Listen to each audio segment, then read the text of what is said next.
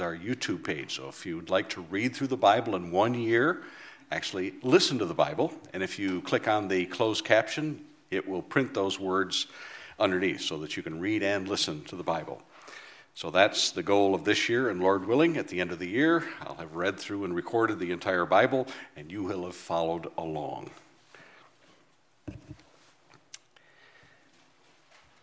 The theme of this year, if you have your bulletin, you'll look on the top left corner of the front page and you'll see two hands reaching across a heart.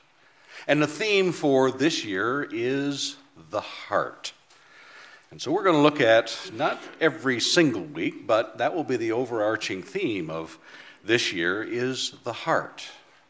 And so in order to help us grasp the type of heart that God desires us to have, and He wants us to have a heart like His.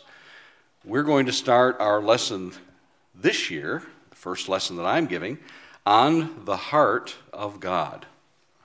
If we reach back into the Old Testament about 3,000 years, we read in 1 Samuel chapter 13 Saul has disappointed God and gone his own way, and God tells Samuel that he is going to anoint another king. And in 1 Samuel chapter 13 verse 14 it says, "But now your kingdom shall not continue. The Lord has sought out a man after his own heart, and the Lord has commanded him to be prince over his people, because you have not kept what the Lord commanded you." Of course, Samuel is speaking to King Saul at this point. And that is the lesson that Paul gives in Acts chapter 13, where he says, And afterward they asked for a king, so God gave them Saul, the son of Kish, a man of the tribe of Benjamin, for 40 years. And when he had removed him, he raised up for them David as king, to whom also he gave testimony and said, I have found David, the son of Jesse, a man after my own heart, who will do all my will. From this man's seed, according to the promise, God raised up for Israel a Savior, Jesus. A man after God's own heart. And of course, God is spirit. And as such, God does not have the physical heart that we have. And when we talk about our heart, we're really not talking about that cardiovascular part of this, but we're talking about that gift that God has given us, that prefrontal cortex. But that's a lot of medicine and science. That's really what we're talking about is the mind. And in our passage today, if we had noted and given you the heads up, you would look at the number of times that the word mind or like minded was used in Philippians chapter 2. And so we're looking at having the same mind as Christ, which is really the heart of God. It was said that of David, King David, in 1 Kings chapter 15, verses 4 and 5, it says, Nevertheless, for David's sake, the Lord his God gave him a lamp in Jerusalem by setting up his son after him by establishing Jerusalem, because David did what was right in the eyes of the Lord and had not turned aside from anything that he commanded him all the days of his life, except in the matter of Uriah the Hittite. And many people are troubled in their own hearts which means they're troubled in their own mind, as to how it is that David could have committed so many sins sins of adultery and of lying and uh, cheating, murder. And yet, God said he was a man after my own heart. But David desired to do all the commandments of God. That was his desire. But he is just like you and I a man of flesh, and a man subject to his own pitfalls. But we come to Philippians chapter 2, and as we think of terms, I'm glad that Kenny read from the book of Ephesians because Ephesians talks about the power of Christ and he talks about the church. And in Philippians, Paul talks about our following after Christ and Christ as our examples. And in Philippians chapter 2 is, is one of those those milestones of Scripture, which really opens up our minds to the idea of what Christ was like. In chapter 2 and verse 5, the command is, Let this mind be in you, which was also in Christ Jesus. Okay, fair enough. Let this mind be in you that was in Christ Jesus. Well, what was the mind that was in Christ Jesus? And if we examine that, then we will be able to come closer. And, and we are not going to, by a long shot, cover what exactly is all in the heart of God. But as it is that sometimes we give the definition of a word and we say, okay, I've, I've got the word, I've got, I've got the definition. You've used it in a sentence, we need to see the example. That's what really cements it in our own mind, is being able to see it in action. Well, what was this mind of Christ that we are to have within ourselves? Well, we back up into Philippians chapter 2, and beginning in verse 2, we see that it says, Fulfill my joy by being like minded. And he's talking about that congregation in Philippi. He says, I want you all to be like minded, having the same love, being of one accord, of one mind. And that is so easy. Wouldn't you agree? that all of us think the same. No matter what game we watch, we all know which team we want to win, right? What? Are you kidding me? If I ask someone who is married, and let's see, I'll pick on a newlywed, Jordan. Jordan, who is the most beautiful woman in the world? There's only one answer you can give, right? it is his wife. You think, well, okay, that's, that's good. Now, if I ask Tim, Tim, who is the most beautiful woman in the world? Yeah, it's Allie. Well, wait a minute. You guys don't agree. And virtually every man that I'm going to ask that is going to give a different answer. That doesn't mean that we're not like minded, that we don't think the same. But there are things of which we can be like minded. And the way that we become like minded is to become like Christ and see the things the way that Christ saw them. And by his example, we look at what is being talked about here in Philippians chapter 2 and we think, ah, we will have those aha moments to where suddenly the light goes on, we understand perfectly the life we are to live. Well, maybe not quite that easy, but it brings us a long ways down the path of being able to grasp what he's talking about, of being like minded. You and I can be like minded in this. For we continue down to verse 3, it says, Let nothing be done through selfish ambition or conceit, but in lowliness of mind, let each esteem others better than himself. Oh, yes, another easy command here. Why, I'm going to think of you better than myself. I'm not going to consider anything that I like because I'm going to go with what you like because you are before me. Oh, boy. Remember those parts where I asked you, husbands, about who the most beautiful woman in the world is? You always agree on everything, don't you? Let the record show there weren't many heads bobbing up and down here on this. Because even though we love one another, we, we have those clashes. But the beauty comes in when we consider others greater than ourselves. Let nothing be done through selfish ambition or conceit. I've got to have it my way. Me, me, me, my way in everything. Have you known people like that? Are you someone like that? I can say that I am like that. I am so selfish. But I work on it constantly because I realize that when I look at this verse, that I am not supposed to let things be done through selfish ambition and conceit. Oh, where's my example in all of this? Well, we're going to get to that. We're going to come back to verse 3 when we get to the end of our lesson today. And again in verse 4, he says, Look, let each of you look, not, look out not only for his own interests, but also for the interests of others. that it's not all about me, but I'm looking out for your interests. I'm looking out for the things that you like, the things that you need, and trying not always to see it through my eyes and say, well, if they could only think like me, they'd be a lot better off. But that's not the object of it. Look not only to your own interests, look to the interests of others. Be interested in other people. Really examine to see what is going on in their lives. And that's difficult. It is very difficult for us. But where is the example for all of this? Well, we see that beginning in verse 6, there are at least three aspects of the characteristics of Jesus' heart. We're going to see that there is the,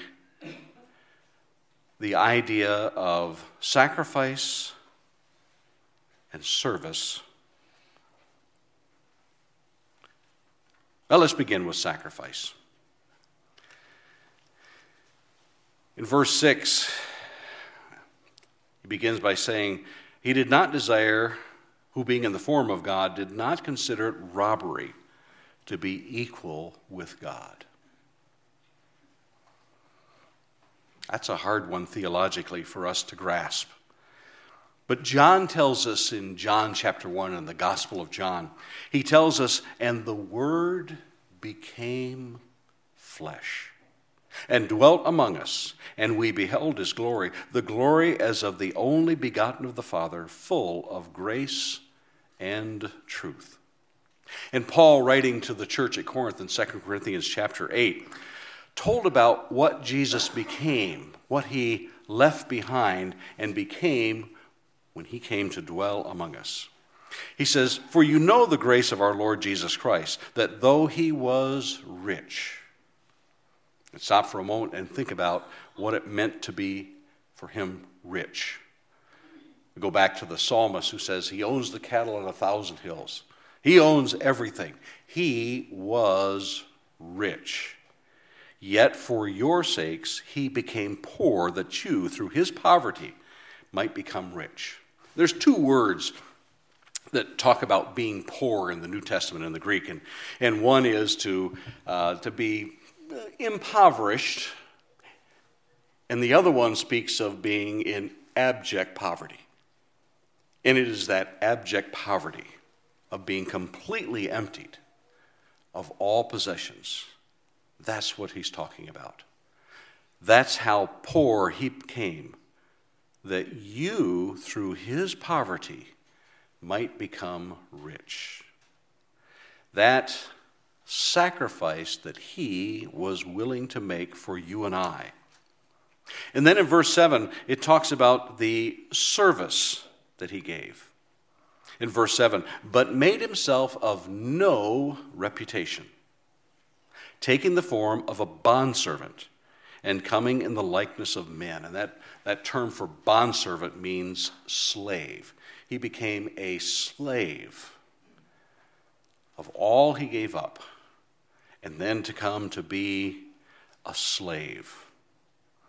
It's hard for us to grasp in our modern culture the idea of what it means to be a slave.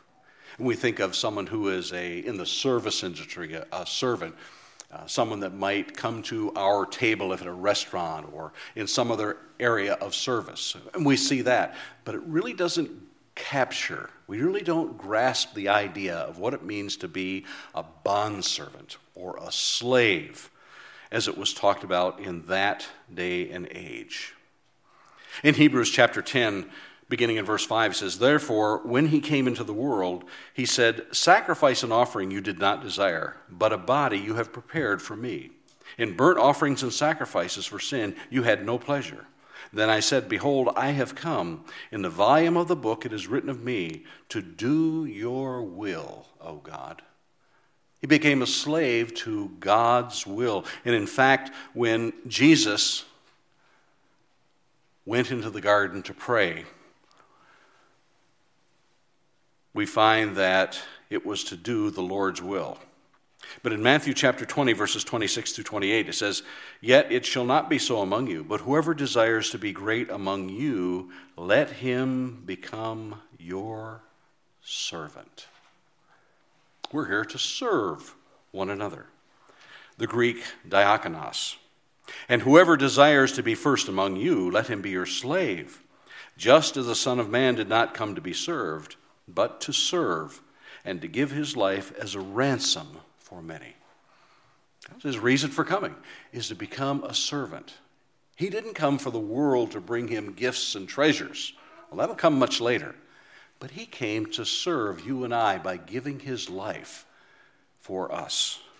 To become, and in fact, that word that is used here for diakonos means to minister, to become a servant as such. The word before talked about becoming a bondservant, a slave. But this word that's used in Matthew chapter 20 means to minister. It's a word that we use typically for minister, to become a servant. In Hebrews chapter 8, verses 1 and 2, the writer of the book of Hebrews says, Now the point in what we are saying is this we have such a high priest. And we recognize Jesus as our high priest, although we really don't grasp a lot of that because we weren't raised in Judaism for that. But he also says, one who is seated at the right hand of the throne of the majesty of heaven, a minister in the holy places, in the true tent that the Lord set up, not man. And there's a, another word that is used for servant, and pardon me for slaughtering this in the Greek, liturgos. Yet another aspect of that idea of serving us, to be a slave, to be a minister, and to serve you and I. And that third word for that we use, we're using a little alliteration here the sacrifice, the service, and then we find his submission. In Philippians chapter 2 and verse 8, and being found in human form, he humbled himself by becoming obedient to the point of death, even death on the cross, willing to submit his life, his body, to sacrifice on the cross to pay the price of sin that existed. Hebrews chapter 5 and verse 8 Although he was a son, he learned obedience through what he suffered. Through what he suffered for you and I, willing to submit to that. I mentioned about Jesus in the, in the garden as he prayed. Matthew chapter 26 and verse 39, he says, Going a little farther, he fell on his face and prayed, saying, My Father, if it be possible, let this cup pass from me. Nevertheless, not as I will, but as you will.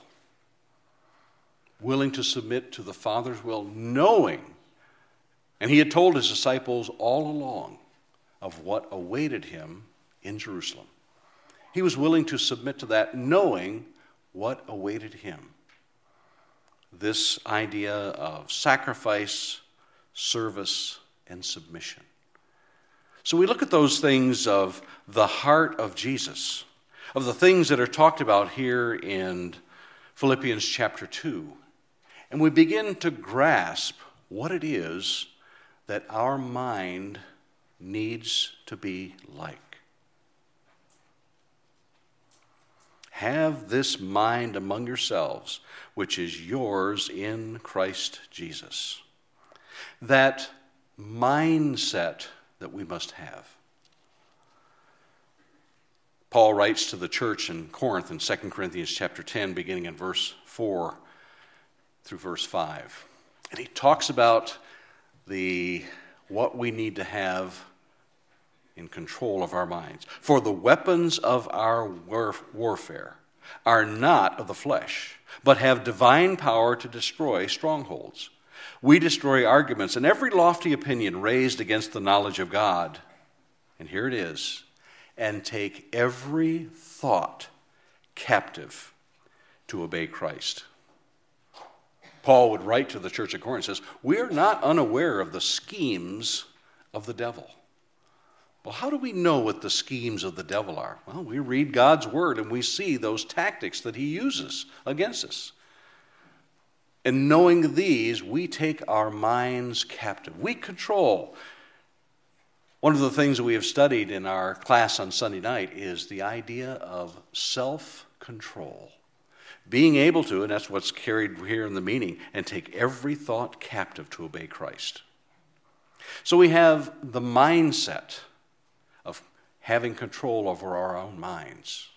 And then we take on those virtues of Christ. For in Matthew chapter 11, Jesus writes those epic words, speaks them. He says, Come to me, all who labor and are heavy laden, and I will give you rest. Take my yoke upon you and learn from me, for I am gentle. Some of your verses may say meek. I am gentle and lowly in heart, and you shall find rest for your souls. In that term that talks about being gentle or meek, that's the same attitude that Paul writes to Timothy and Peter writes when we give our idea of hope. When someone asks for what our hope is, we tell them what our hope is. We don't beat them over the head with it. He says, but do it with gentleness. Gentle. Jesus says, For I am gentle and lowly in heart, and you will find rest for your souls. So, this mindset that we have of meekness, but also that of ministering to others. We come back to Philippians chapter 2 and verse 4. Let each of you look not only to his own interests, but also to the interests of others. We find the heart of Christ in this passage when Paul says, Have this mind among yourselves. You'd be surprised how many times that word for mind or knowledge is used in Paul's letter to the Philippians. So the mind and heart are really talking of the same thing. Have this mind among you. So in this year, our goal to seek to put our hearts in tune with the heart of God, which He showed us in His Son, Jesus Christ. You see, we look at the word and we have an idea of what the definition is. We might use it in that sentence. But again, when we see it in action, and that's exactly what Paul shows us here in Philippians chapter 2, we have such a clear idea, or a clearer idea. And the struggle is can I make my heart the same as that heart of that mind that Paul says this is what you ought to be like. That struggle that takes place within us. But we back up when it tells us do nothing from selfish ambition or conceit, but in humility, in humility, humbleness, those virtues of Christ that he showed us in the life that he lived. Faith comes by hearing, and hearing by the Word of God. How do we find out what this Christ was and how he lived on the earth? The only description we have is found in the Word of God. And thereby, we find the life we need to live for him in those commands that were given to us that God's desire is that everyone here, everyone outside these walls, from the beginning of time to the end of time, God desires for them to dwell with Him in eternity. And to that end, we extend the invitation so that none will be left behind. So that all will have that opportunity to say, I heard the gospel the good news that Jesus came to this world, gave up everything that he had, all of the riches of heaven. He said, I'm willing to give that up so that I may save those who dwell on earth. What is man that God is mindful of us, as the psalmist says? He's mindful of us because he wants us to spend eternity. And through faith that Christ came down, lived and died, but more than died, was buried and resurrected to overcome death for us, that one day we will overcome death in the resurrection and spend eternity with God. Believing that is the first step. Confessing that Jesus is Lord and King of our lives, the Christ, the Messiah. Confessing our sins, repenting from those, and being buried in the watery grave of baptism to rise again to newness of life, to walk in that newness of life. And then walking with the heart of God, being like Christ in our lives. We extend the invitation to any here who needs to make that response to the gospel message, or for any need you may have, as brothers and sisters in Christ, to look out for one another and to pray with one another. Whatever your need is, we extend that invitation as together we stand and sing.